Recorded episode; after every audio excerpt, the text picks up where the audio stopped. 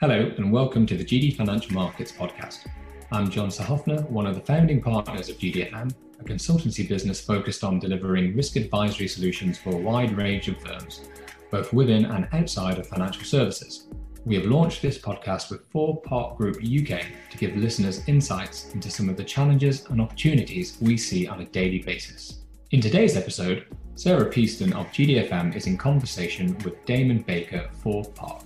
They'll be discussing how well thought out and planned regulatory change programs can not only help firms save time and money, but also reduce rework and regulatory scrutiny. Recently, there have been huge fines in the transaction reporting and client asset spaces. Regarding the last two fines in the TR space, the FCA mentioned change management some 36 times in their final notice. This is a compelling reason for firms to focus on end to end change management, to focus on how reg change has the ability if managed carefully, to enhance their regulatory conformance, bottom line, and reputation. Damon and Sarah, over to you. Thanks very much, John. In this episode, Sarah Peaston and I will discuss how reg change, governance, and control fit within and give insights into the bigger picture of how a firm operates. Sarah is associate partner and head of regulatory compliance practice at GD Financial Markets. Reg change governance and control can lead not only to less regulatory risk, but also to operational efficiencies and cost savings because you have your compliance department more deeply integrated into your business. They have a seat at the table, and that leads to more proactive and efficient support. Thanks for joining me today, Sarah. Hi. Did I get your title right? You did indeed. Excellent. Fantastic. So I like to start the sessions off with a high level question, which is given your background, given what you do and all of your experience, why do we want to have regulatory compliance having a seat at the table?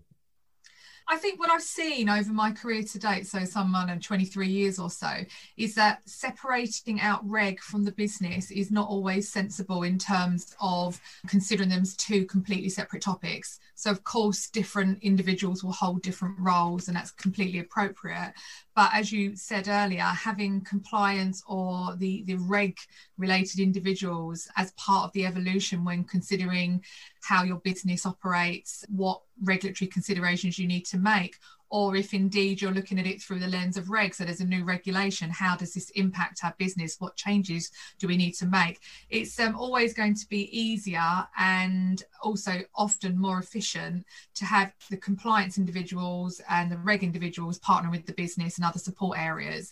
And that can lead, in my experience, to uh, a discovery for, for everybody. So, you know, efficiencies from a business perspective, it's always a very, very good opportunity for organizations to reassess what type of business they do. Are they doing it as well as they can do in terms of front to back flow? You often get some very basic um, assumptions challenged, and actually, you find out that what you thought was an apple is actually an orange. So, there's lots of interesting byproducts which can only make your organization stronger, and that is often driven by reg. And I think having the culture of reg embedded into an organization as a whole also makes the organization stronger and it makes them much more lock in step in terms of what they're trying to achieve.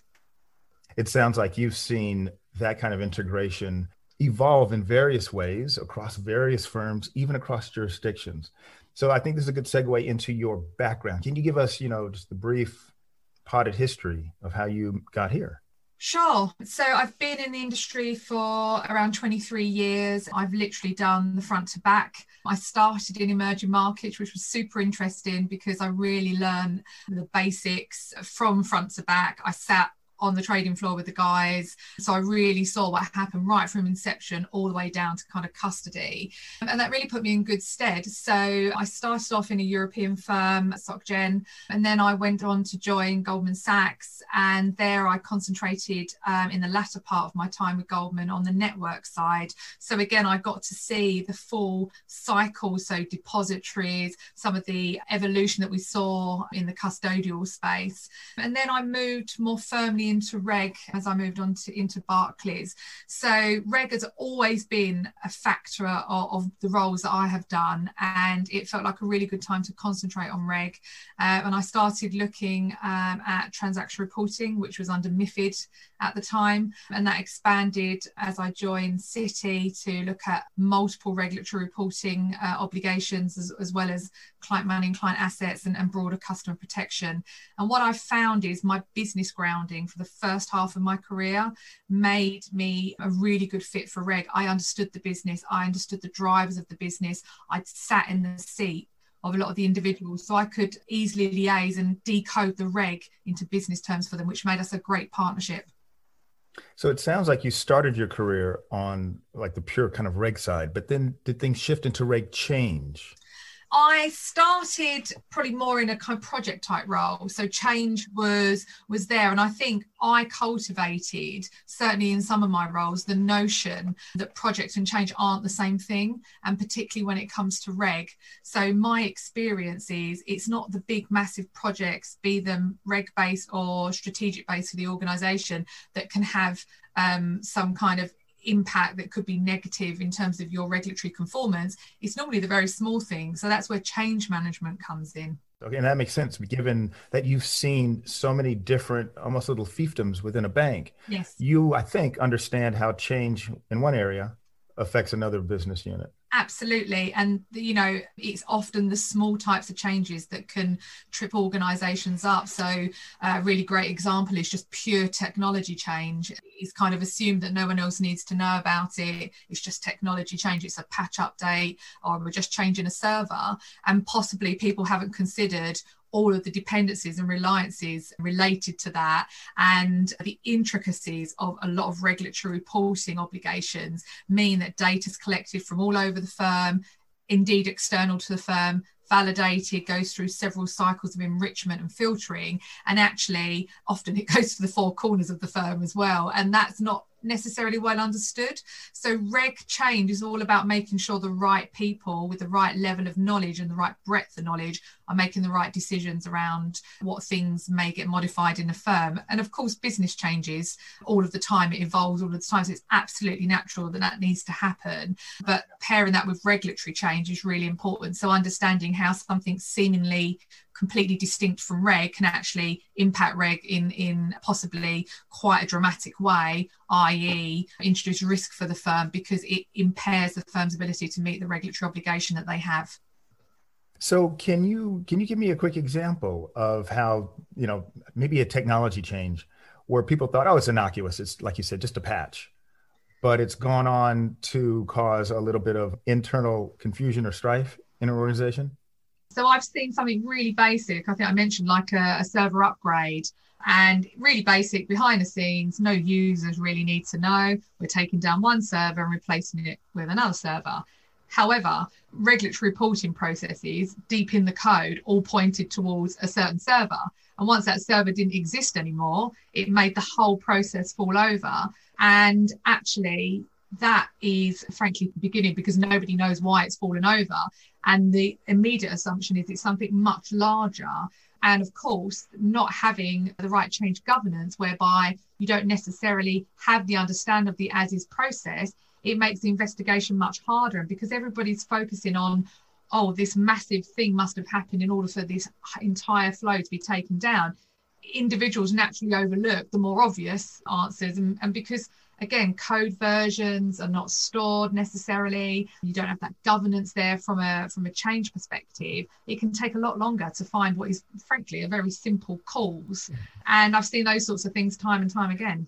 Now can you give me an example of where your reg change hat while wearing your reg change hat there was a preemptive intervention that actually led to more efficiency as opposed to you know like the the kind of post-mortem thing yeah, no, happy to. I think, you know, a, a, lot of what change governance is, be it in the reg space or otherwise, is that preemptive approach, is that broader thinking, which is why having excellent business knowledge always puts you in a, a really great position as a change manager and, and, a regulatory change manager because you can really consider the, the whole picture. So I think some of the kind of great results I've had in the reg space, whereby there's been broader benefit, has been because I've looked at a reg process and kind of looked at the organic growth uh, that's occurred over a course of years and seeing how um, a reg process can be quite inefficient because it's been tacked on to say a settlement system or it's uh, being enriched through going to a commission based system or something along those lines.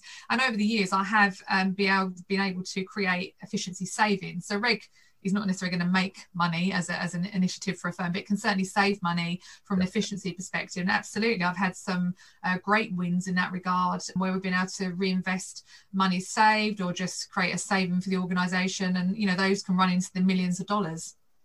Right. And that's all part of the bonus pool, right? you would hope. That's true. You do hope. Someone out there is thanking you. yeah, please do. I expect the Christmas card. Fantastic. No, I like that. So yeah, I mean, I, I, definitely, I mean, I've been personally involved with Reg Change projects as well, and that change management piece, while it kind of sits on top of Reg Change, is so important because all these dependencies are, are often unseen by the people who are doing the nuts and bolts change on, say, one particular piece of reg. Absolutely. And it's really a shame that and, and I, I get how that happens but it, it is a shame that there's not a little bit more of an integrated and holistic approach to reg change. Yeah and I think I think the one thing that I would always highlight to anyone who's kind of sitting outside of reg or sees reg as another obstacle they need to get over if they want to put a, a new product in or they want to make some business changes or they want to make some technology changes is that reg is one of the few places that exposes a firm from front to back. There's very few things in a in a kind of and I'm talking sell side broker dealer that genuinely one team will see from inception all the way to closure. And Reg does that. So actually, it draws out the risks that the firm has be that processing risk, be that um, lack of awareness risk, be that cultural risks. Um, and very few other processes do that. You know, there are so many things that shake out of reg that should absolutely disrupt lots of other processes internally, but they don't always because the settlement might still occur because you've somehow got the right settlement instructions, although you're booking against the wrong counterparty, for example, or the P&L, the way it gets processed back end, there's some updates that happen to kind of correct what should really be right from inception. So all these other places where things should kick out, so confirmations, all of those sorts of things, often for whatever reason get fixed along the way or they're not a showstopper. But under reg, they those sorts of things become a showstopper. So reg inherently, when managed properly through change uh, and through overall governance control, can really improve your your firm's, I, I would say, overall operating mode. Right, right. I mean, so we we talked about this briefly before, how reg can help as a bit of a barometer on Correct. a firm's operations. And so we've talked a little bit about transaction reporting. I get that. Are there any other barometer regs that you've been involved with that give you that front to back view of a firm's operating model? Yeah, sure. I think I think client money and client assets, so an FCA regime is absolutely go into that. How is that the case? Um, so as a barometer reg, and what I call, you know, barometer reg is kind of a term I like to use. And I think client money, client assets really touches every business type. So transaction reporting, for example, does not uh, reside in the um, custodial elements of a firm or, or, of a flow necessarily. But yeah. client money, client assets looks at broker dealer, for example, as a business type. It looks at private bank as a business type. It looks at um, custody as a business type. So ultimately, customer protection, which is absolutely critical for our industry, really means that actually there's no stone unturned from a business penetration perspective. So, client money, client assets, absolutely. I think, particularly if you've got complex firms where there's lots of inter usage from one business to another, it really does draw out exactly what's happening in a firm. And it gives the firm an opportunity to consider whether they would like to change some of their processes, modify them, you know, streamline them. I think big firms in particular naturally have a lot of duplication that never come never comes to life. It's it's it's not visible from one area, which can be for very good reasons quite distinct from another area. And sometimes size is prohibitive to having centralized teams that look across all different business, across um, different legal entities as well. And reg actually introduces that opportunity for organizations. And I think where I've benefited from, from that opportunity is certainly in the client money, client asset space where I've been able to, alongside my teams and, and esteemed colleagues, look across the firm front to back with a legal entity view on, and then switch that and look at it from a business perspective that may indeed go across lots of legal entities always with the reg in mind. But stage one is know the business and then understand how that reg applies to that business. So client money client is a great barometer reg in that regard. What you're seeing there is there's an issue here or there's you know an operating model within this one particular legal entity but that's going to map across potentially multiple other ones. And you know how it is with large institutions. There's not always organic growth that leads to them you know becoming larger. It's acquisition. Correct. Right. And so you've got processes that are the same within you know eight different legal entities why not go in and map that change across all of them instead of doing it eight different times? Yeah and i think i think consistency is a big thing that comes out as well. So you're absolutely right. If you're in a, a position where the firm has grown uh, through acquisition it, you know it can be quite expected and anticipated. You may have some degree of duplication that might continue for a, a, defined period before perhaps centralization occurs or you just get natural duplication because as i said earlier one business is using the other. So it's not so much duplication it's handling of the same business event but at different stages in different capacities.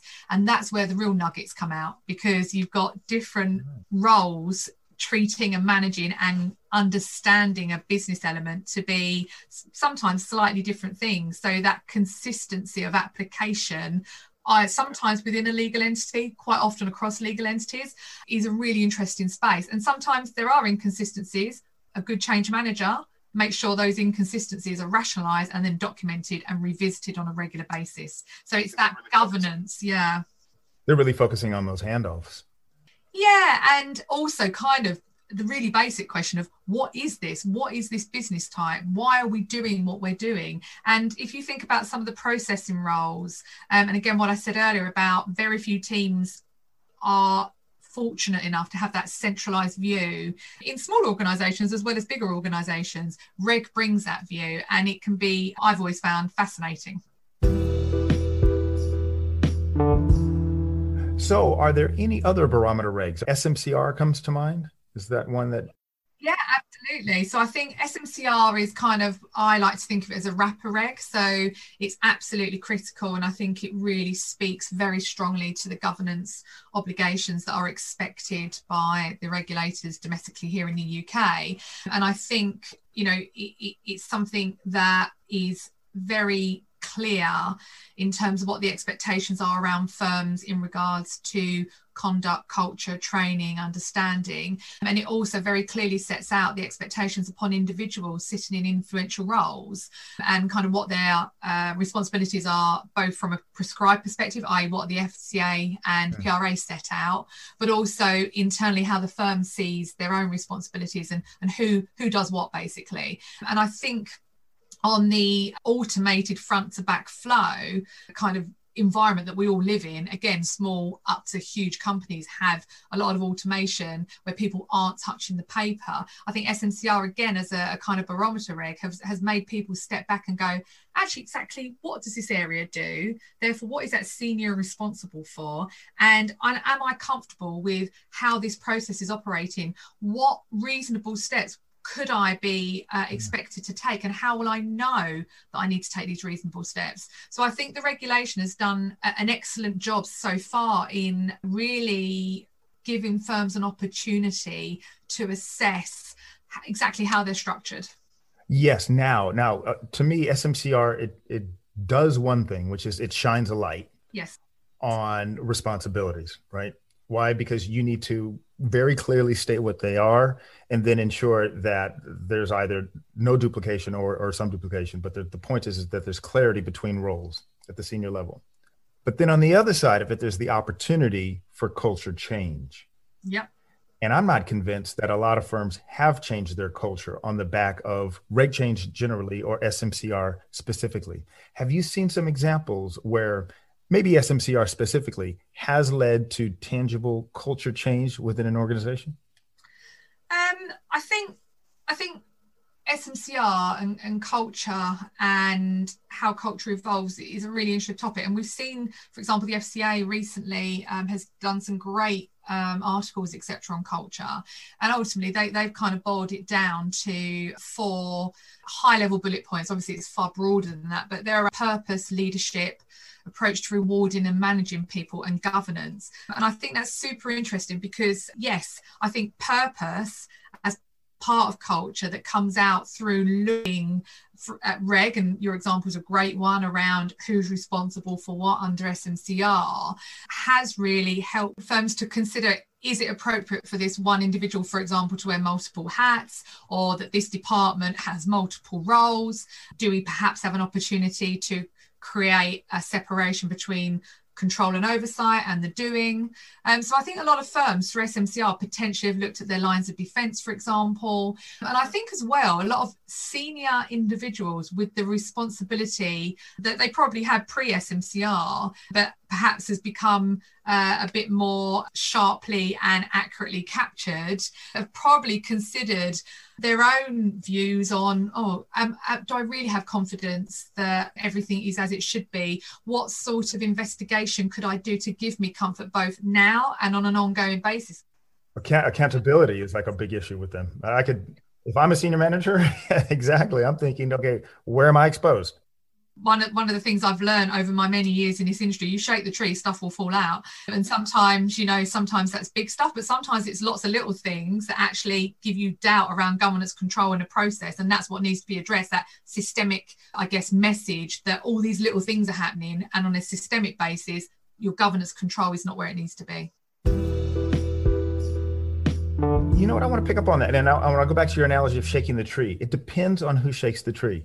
If it's someone internal, if it's a project manager, or if it's a regulator. Yeah. Uh, and well, yeah. And I think some of the success, success stories I've seen in the past have really been because it's been someone independent shaking the tree. When I say independent, I mean independent to the the let's say a team doing a process. Right. So um, invariably, if you've got an external tree shaker, should we call them, um, that can be a slightly different scenario. But I think if you've got that partnership, as I mentioned earlier, between governance control and oversight, and particularly in the reg space, and, and the individuals um, that are responsible for the day to day, be it from the business all the way through to the support um, areas, you really can come up with some excellent results for the firm. And also, ultimately, as you rightly said earlier, if you're a senior manager and you have very, very bespoke responsibilities and, excuse me, they're clearly mapped and they're reviewed on a regularized basis, mm-hmm. you want to make sure that you've got the right level of comfort. And I think for me, and when I've taken on processes in the past, the immediate thing I've done is kind of make sure there's an assessment and make sure that I'm comfortable um, with the status of a process. And I can honestly say I've never taken on a process and not changed it. And that's because I think, you know, my natural uh, predisposition is towards risk and kind of looking at what, what's there. But also the roles I've done have enabled me to really have a great understanding of the front to back. So perhaps I'm able to pick up things that perhaps are not always that obvious to your point earlier, between handoffs of one area to another. I'm going to shift focus a little bit now and talk about advocacy. So, I mean, you've worked at a number of different firms. Have you worked on different continents? I have, yes. So I've I've covered different continents. I've been very involved over the years in in in lots of different, I guess, areas across the globe. I think some of my roles, so, you know, I, I, for example, in my network management role, I covered a lot of the Asian markets. I also supported complex trading and structured trading. So that took me to kind of various areas. I started off in emerging markets. So that was absolutely a fantastic grounding. So, from an advocacy perspective, I've most certainly been involved through the trade associations here in the UK on advocating in regards to European and UK legislation and, and, and regulatory intentions. But I have also been involved um, in similar processes uh, in, in more global markets, so outside of Europe and the UK as well. And I've been very fortunate that I've been able to have insight into the different cultures that regulators indeed themselves operate. And that's often kind of a, if you like, a domestic level. And that's super interesting for me as well. I want to push into that one for a minute. So what I'm what I'm hearing is is you have been an advocate for industry facing off to a regulator. Is that right? Yeah, absolutely. Yeah. How willing are they to hear the messages from industry, or is it just more a tick box? Like, yeah, we heard Sarah's take on this, fine. Or do they really engage with some of the feedback coming from industry participants? I think if we look at the process that the regulator, you know, when I say the regulator, I mean multiple regulators set out in terms of how they approach new regulation, it's really thoughtful actually. There's lots of consultation papers or similar, discussion papers or similar.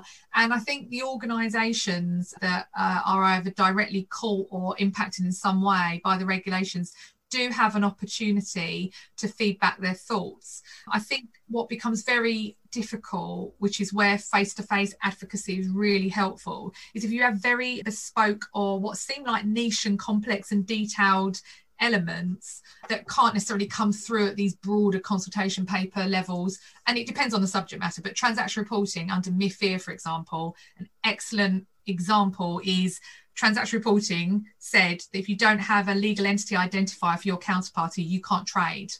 And so that was a very deep in the detail element that came out through the regulatory um, technical standards for transaction reporting, but obviously had a massive impact generally on an investment firm, so a firm that was caught by the regulations, ability to do business. So that's the sort of thing that, you know, won't always be absolutely clear at the stage of discussion paper and consultation paper because it naturally comes out a bit later on as the process evolves. So, face to face advocacy has been really helpful in my experience. I absolutely think the regulators want to hear the industry's views. There's a lot of expertise in the room, both from the regulator regulator's perspective and the industry, and I think it often becomes a very useful exchange of, of information. Yeah. It doesn't always shake out the way that the industry might like, and there are often good reasons for that. And sometimes it's because the regulation's been set, you know, we have to deal with that. And I think one thing about the industry is we can partner with the regulators to make sure that everybody gets what they need. So the regulators, you know, MIFIR is a great example from transaction reporting get a lot of transparency and that's understood there are some more difficult elements of that to achieve on a day-to-day basis and that's what the firms have been very invested in working kind of working out with the regulator in partnership right no, it's actually it's encouraging because sometimes it feels it can feel a bit draconian, and obviously it depends on which regulators laying down the rules and whatnot. But that uh, that also might highlight just in like an international culture difference when it comes to reg. You know, the U.S. is rules based. Over here, it's more principles based. In Asia, I don't know what it's like. Right. Yeah, I, I think some of it could be cultural, and some of it is just purely the way the process works. So if we do think about regulation that we have here uh, applied here in the UK that is Europe based or European based. Basically, once the level one, so the, the first text is kind of set, you can't really deviate from that. And that in large part comes through members of European Parliament in terms of how how how it kind of the details in the in the final version, if you like. So once that's been set, it's almost impossible to deviate from that. So it becomes a way of managing it. So I think the industry is aware um, and cognizant of the parameters that the regulators then have to work within. So I think that level of understanding is not often as broad. So that the reg individuals, so reg geeks like me, know that, and I think that makes it makes for uh, interesting conversation when you are speaking with individuals outside of reg when they say, "Well, why is it like this?" and you know you you can give them a reason. It's not necessarily the answer they want. I it won't change, but you can give them the reason, and I think that's really important. Understanding your subject matter so you can convey it. A large part of regulatory change is conveying and decoding reg to your stakeholders. Big time. And that's one of the things that I mean, you and I have both seen this with senior senior managers. You know, these are business folks and often no, sometimes I'll say sometimes they they perceive regulatory compliance to be the business prevention unit. But after a conversation, we go, look, this is why it's happening. This is why we need to make these internal changes. I have found at least, and maybe you have too, and I'm going to ask you this. Have you found that that leads just to a more kind of mutually respectful communication? Yeah, absolutely. Absolutely. And I think I've been very successful in the past at turning around kind of people's views on what your team does and why you're there and your role. And I think that's in no small part based on the fact that you can talk the business talk so you're kind of not speaking to them in terms of how the regulation calls something which is quite different. Yeah, so, you start off with you know i feel your pain. Yeah, exactly. And i think a really basic example is i'm going to use MIFIR transaction reporting again because most people will be familiar with this. In this in this region in the uk we have principal and risk principal, and that's probably one of the capacities that's the most used, or the two capacities that are the most used. When you need to complete the capacity field in the transaction report, which is one field of 65, there is nothing that says principal or risk principal. It says deal. And that's the, that's the closest thing to it. So actually working with the business and going, right, so you've put risk principal on this what does that mean for us? What is our interpretation legally of that? And actually, do you feel, looking at the description that the mm. reg gives deal, that that is one and the same? So actually, it, I think that partnership and again decoding and then trying to fit the business into the reg as opposed to just saying you've got to do it like this and this is how it goes is really helpful and you know i i have seen you know just back to some of the really simple changes i've seen capacities start off as agent and then suddenly turn into risk principal somewhere. And that is a deviation from what the trader thought he was doing, right? So again, it shakes out what is quite an intricate point for an organization, but is a is a is a an important point because whatever the client and the trader or sales trader think they've done, that does need to be reflected all, all, the way down. For the most part, there can sometimes be a good reason why that changes, but for the most part, you would at least expect awareness that it changes. So I think again, Reg can draw out some of the most extraordinary, extraordinarily basic um, things, but actually, once you start looking, they're not that basic, and they they become really interesting. You know, based on, in fact, based on what you just said, I'm actually going to reverse what I said about how how reg change may or may not lead to culture change. What because in my mind i've always thought of culture change as top down. Yeah but it's not always the case. Sometimes it literally is bottom up. Yeah and I think it's really interesting you say that. So a large part of my career, and you know, uh, continues into today, is looking at completeness and accuracy in reg reporting, for example. But you can apply that notion to any reg that you look at. Is it complete? Is it accurate and you absolutely don't just go top down you go top down and then you go bottom up because yeah. there's a lot of scope in every firm no matter how many hops system wise that they have for things to somehow change in the middle uh, and sometimes multiple times yeah. and it, it, it is not always a bad thing that something's changed and always wrong but what is concerning is when it cannot be rationalized and it cannot be documented and it cannot be explained easily by individuals that are supposedly responsible for the flow, for example? Well, we have covered a lot. I'm going to see if I can get all of this right. We have looked at reg change, we've looked at change management, we've looked at how SMCR, transaction reporting, and even client money can give a firm, or actually participants in a firm, a more clear view of what's going on within it.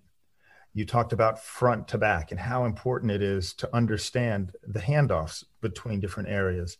You talked about how reg can help firms get that, that front to back view and then take a holistic approach with regard to change management. Governance is key as well, because if things are happening on one side of the ship and no one else on the other side knows about it, it's going to go haywire. Absolutely. Absolutely. I think and I, I, think the basic premise is, and I've always said this to my teams, I'd rather that we get told things twice or three times than not at all. So the key to change is not only expecting to be told, but asking as well. And um, I heard this phrase many years ago the ABC accept nothing, believe no one, check everything.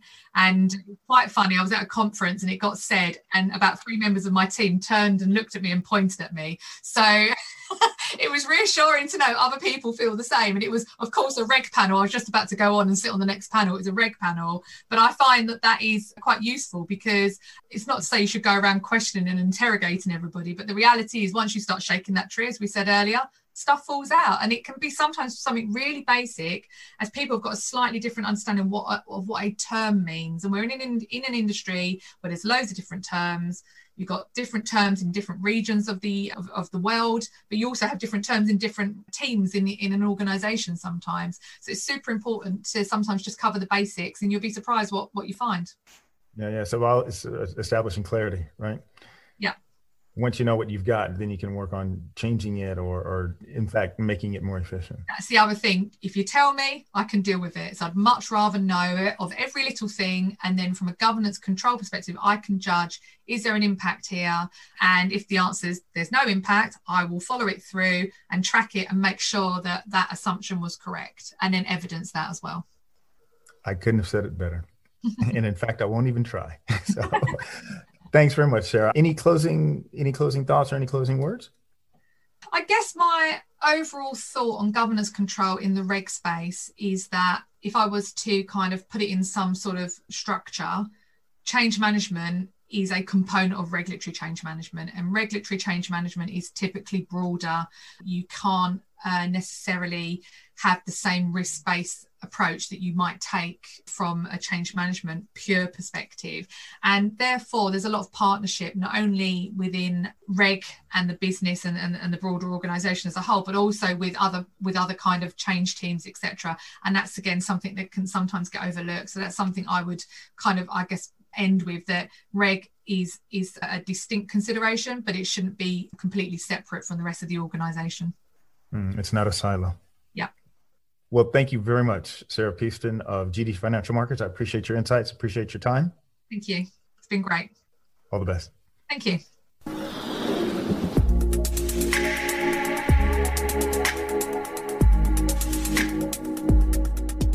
I think from Sarah's talk, the key to change is being fed information and asking for it as well.